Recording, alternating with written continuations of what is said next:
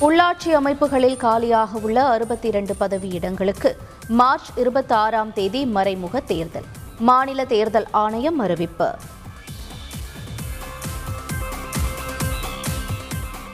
ஏழை எளிய மக்களுக்கு குறைந்த விலையில் வீடு கட்டித் தர வேண்டும். அகில இந்திய கட்டுமானர்கள் மாநாட்டில் முதலமைச்சர் ஸ்டாலின் வேண்டுகோள்.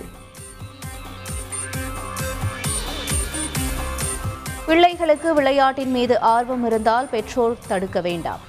குஜராத்தில் விளையாட்டு திருவிழாவை துவக்கி வைத்து பிரதமர் மோடி வேண்டுகோள்.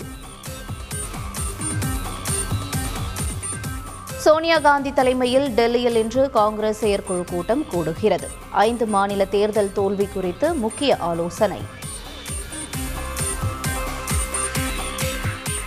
நடப்பாண்டில் பதிவுத்துறை மூலம் பன்னிரெண்டாயிரத்து எழுநூறு கோடி ரூபாய் வருவாய் கிடைத்துள்ளது. வணிக வரித்துறை அமைச்சர் மூர்த்தி பெருமிதம். பெரும்பாலான ஆண்கள் மதுமயக்கத்தில் உள்ளனர். பெரியார் கருத்துக்களை பெண்களிடம் சேர்க்க வேண்டும் என்றும் அமைச்சர் கீதா ஜீவன் பேச்சு. அரசியல் அதிகாரத்தில் பெண்கள் வலிமை பெறவில்லை. சட்டம் இயற்றும் இடத்தில் பெண்கள் இருக்க வேண்டும் என திருமாவளவன் பேச்சு.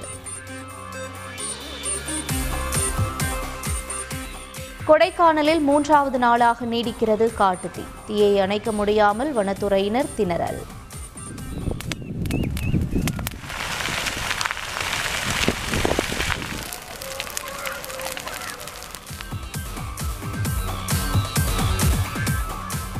இந்தியாவில் கொரோனா தடுப்பூசி செலுத்தியோர் எண்ணிக்கை நூற்று எண்பது கோடியை தாண்டியது. மத்திய சுகாதார அமைச்சகம் தகவல். பீகாரில் மருந்து கடைகளுக்கு தீ வைத்து எரிப்பு. போதை மாத்திரைகளை தர மறுத்ததால் மாணவர்கள் ஆத்திரம்.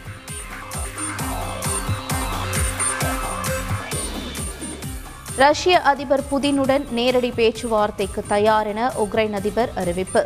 இஸ்ரேல் பிரதமர் மத்தியஸ்தராக இருக்க வேண்டும் எனவும் கோரிக்கை.